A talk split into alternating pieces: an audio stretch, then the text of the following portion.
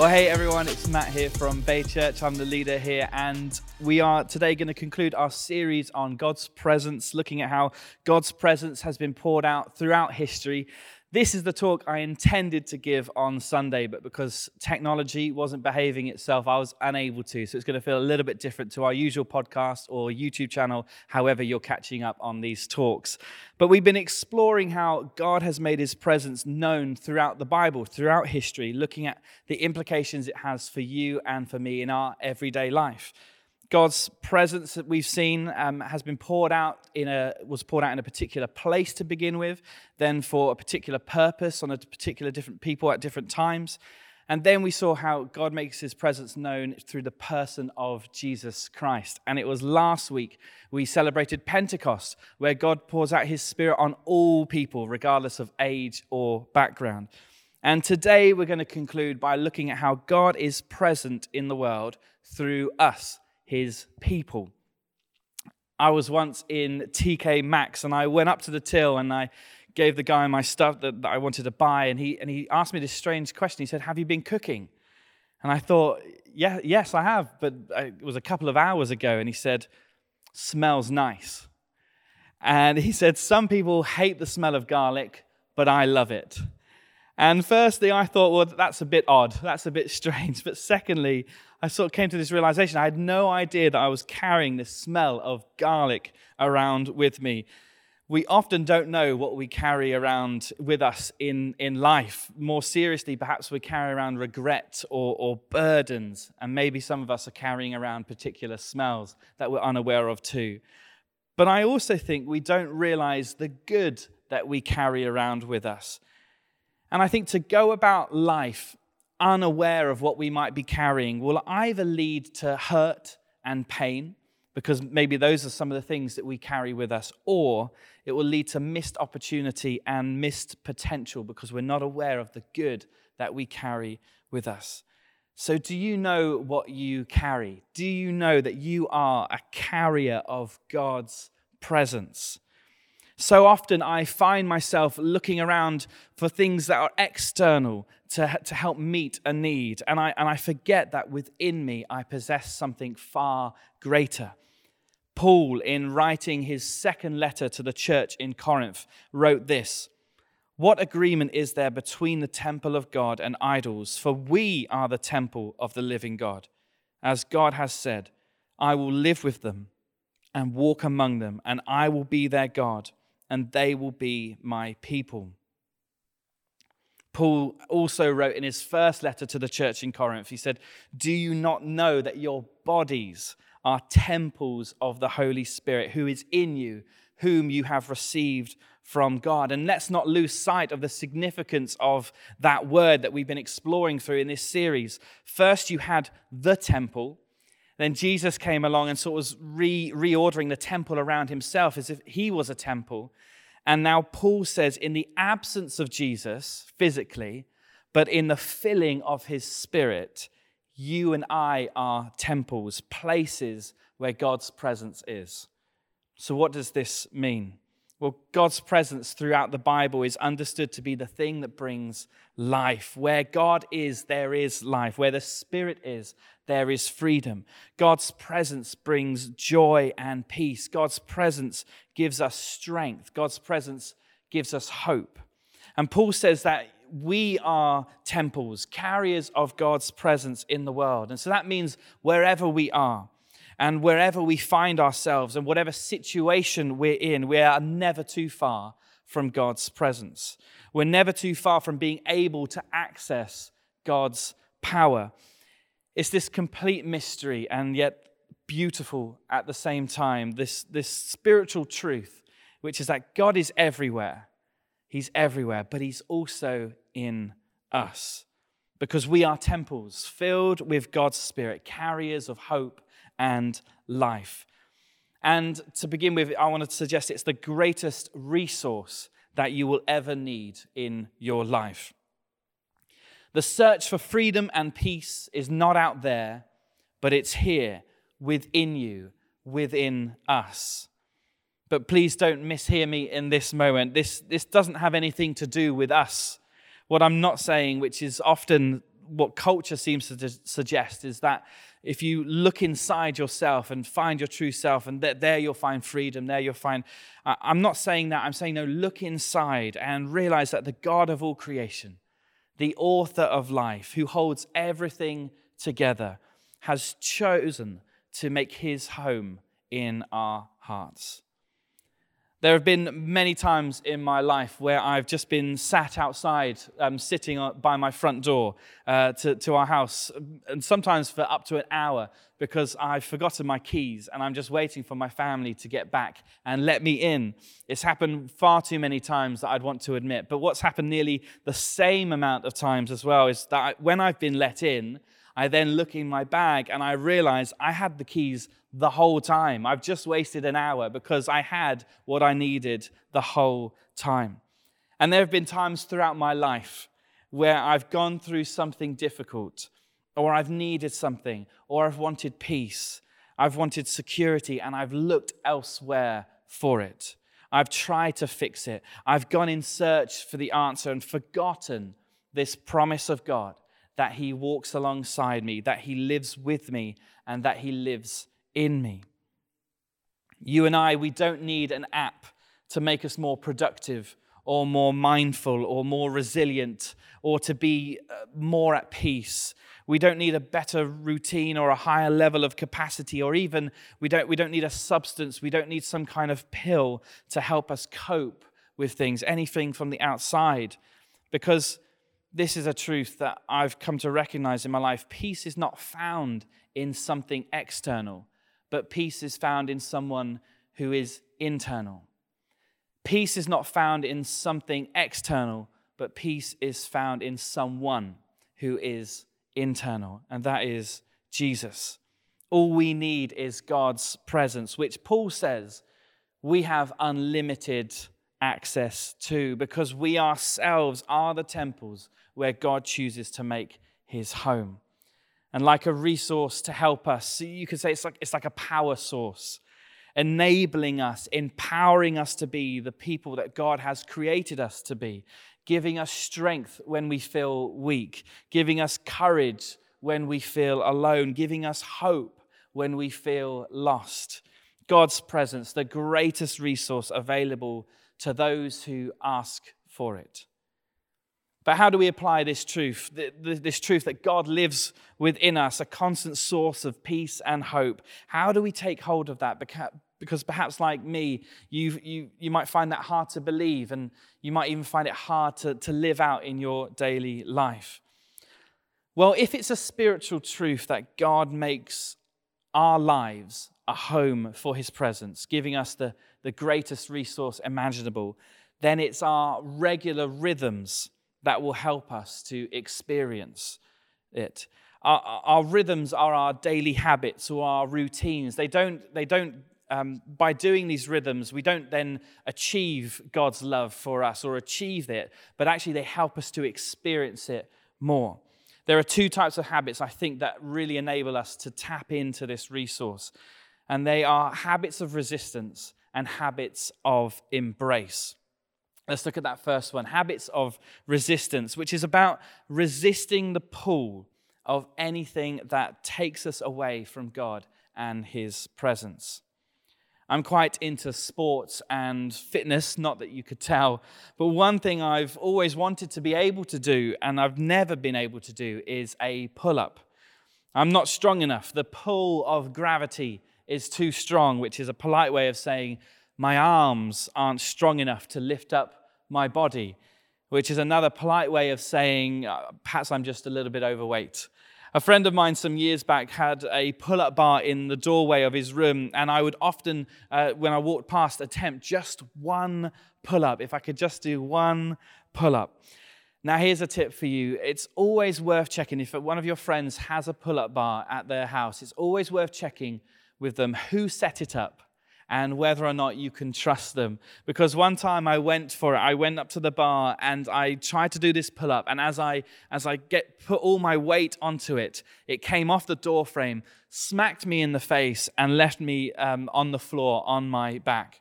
And I didn't try that again for some time. But had I kept going, had I kept trying to, to, to just do one pull up, the resistance created from trying to pull myself up would have, over time, gradually strengthened my muscles. And I would have become stronger and stronger over time. And I'm sure I would have been able to do just one pull up. Resistance leads to strength over time. And that's what habits of resistance do for us. They, over time, we become stronger the wider context of this verse that, we, that, that I read um, from Paul's letter to, this, to the Corinthians, um, he's teaching the Christians in Corinth not to be yoked with unbelievers. Now, a yoke was a farming tool, and it's a wooden crosspiece fastened over the necks of, of two animals and used to plow a field. And they would just go in straight lines and, and plow the field. But if you had one strong animal and one weak animal within the same yoke, what would happen is these, these animals would just actually just end up going around in circles rather than a straight line. And that's the metaphor given to us. And it's because there are so many things in our life which are going to compete for our attention Uh, and, and compete for our focus, that are going to try and drag us one way or another. There'll be, there'll be things that seem good on the outside, maybe even make a difference in the short term, but aren't beneficial to us as we grow. But God's presence alone is the thing that truly gives us strength and fills us with hope. And unlike all the other stuff, God's presence is constant, it's consistent, and it's reliable walking in step with God, walking in step with the Spirit, which is something Paul continually encourages us to do. And it's, it's the thing that God had always intended from the beginning of creation. Walking in step with the Spirit is the way to life and is the way to freedom. It's interesting that Jesus uses the same metaphor to say that his yoke, his way of life, is easy. It's not a heavy burden, but one that offers true freedom. It takes a bit of desire, it takes a bit of discipline, but it's well worth it.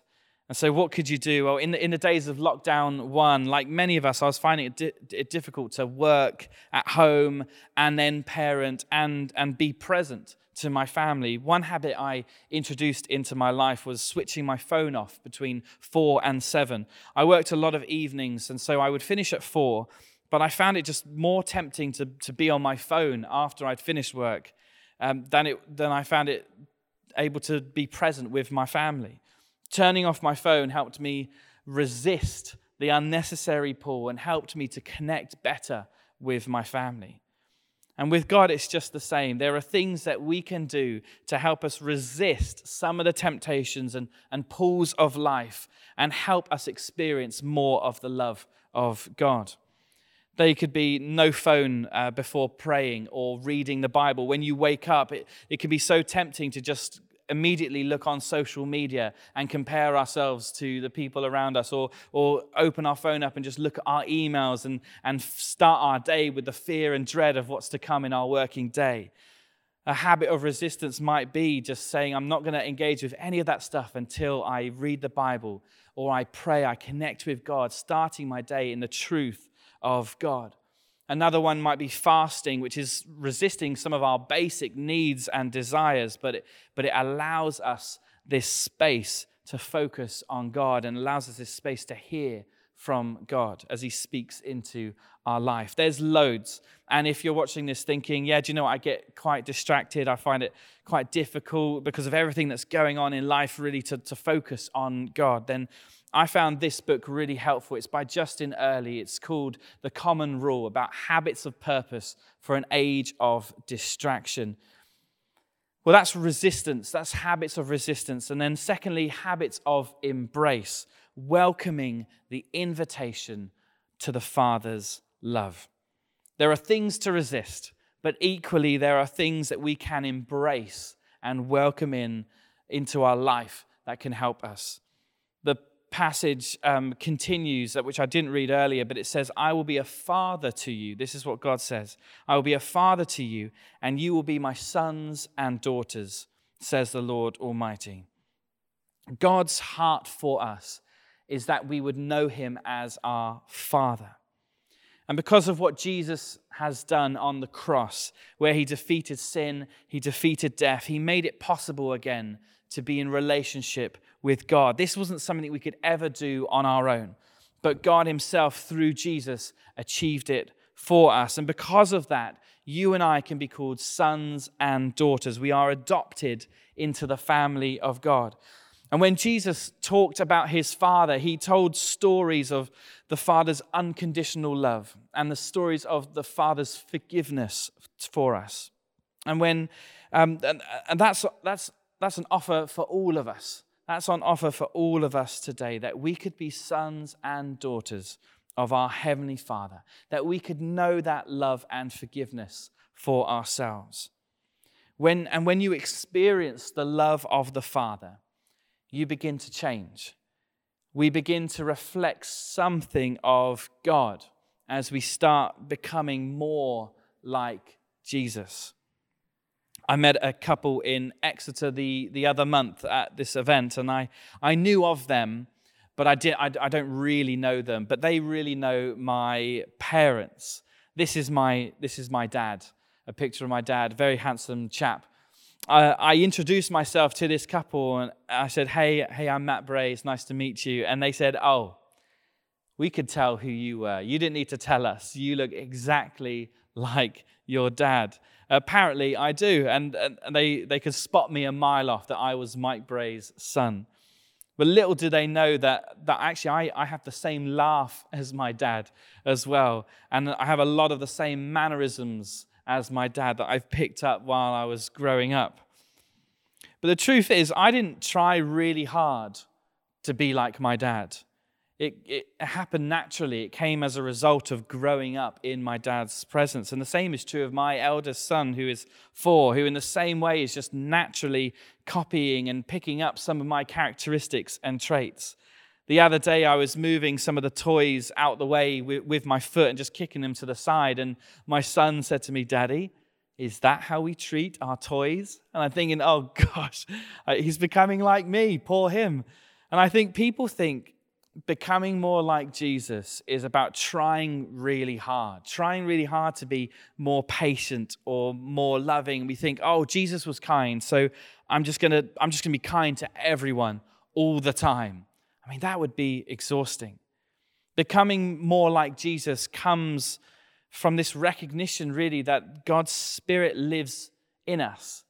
And by walking in step with the Spirit, those things that might seem like a distant dream for us, perhaps you're, you're there thinking, I could do with more patience. I could do with more peace. I could do with worrying less. I could, I could do with less anxiety in my life becoming more like Jesus comes firstly from this recognition that God's Spirit lives in us. And by walking in step with the Spirit, those things that perhaps for us seem like a distant dream, perhaps you're sitting there thinking, I could do with more patience. I could do with more peace. I could do with worrying so much. I, I, I could do with not feeling so anxious all the time. Or by inviting the love of the Father the process of becoming more like Him starts. It, it happens naturally over time. So, so don't beat yourself up if you're not really patient, really loving all the time. If you worry sometimes, if you feel anxious, don't beat yourself up, but just pray for more of God's Spirit. Elsewhere, Paul says this He says, Those who live by the Spirit desire what the Spirit desires. It's, it's a process. It's a process whereby we live in God's Spirit and God's Spirit lives in us and we slowly become to, to, to reflect who God is. Several things I do in my day to remind myself of God's love, some habits of embrace. I've got several alarms. I've got an alarm that tells me to pray the Lord's Prayer, to refocus on God. I've got an alarm um, lots of alarms, but one particular alarm is at 3:20 every day, which helps remind me of Ephesians 3:20. And just the other week, I was staring at my screen and trying to process some, let's just say, some frustrating things. And I often forget about these alarms that I set, but, but there it was, 320. This alarm came on, and it, It just stopped me where I was. And it reminded me that despite the frustrations in front of me, despite the worries and fears or the things going on around me, it stopped me in that moment and reminded me that I am a temple of the living God who lives in me. And Ephesians 20 says this Now to him who is able to do immeasurably more than all we could ask or imagine. And then check this out according to his power, it's God's power, which is at work within us, in us. His power at work within us. And that's God's promise to fill us, to be our strength, and to be our guide.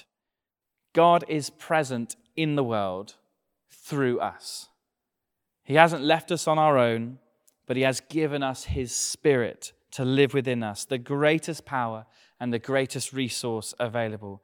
And there are things that we can do which they don't achieve it for us, but they help us experience more of the love of God in our lives. But primarily, our job is simple trust it and receive it and experience all that God wants to do in and through your life. Amen.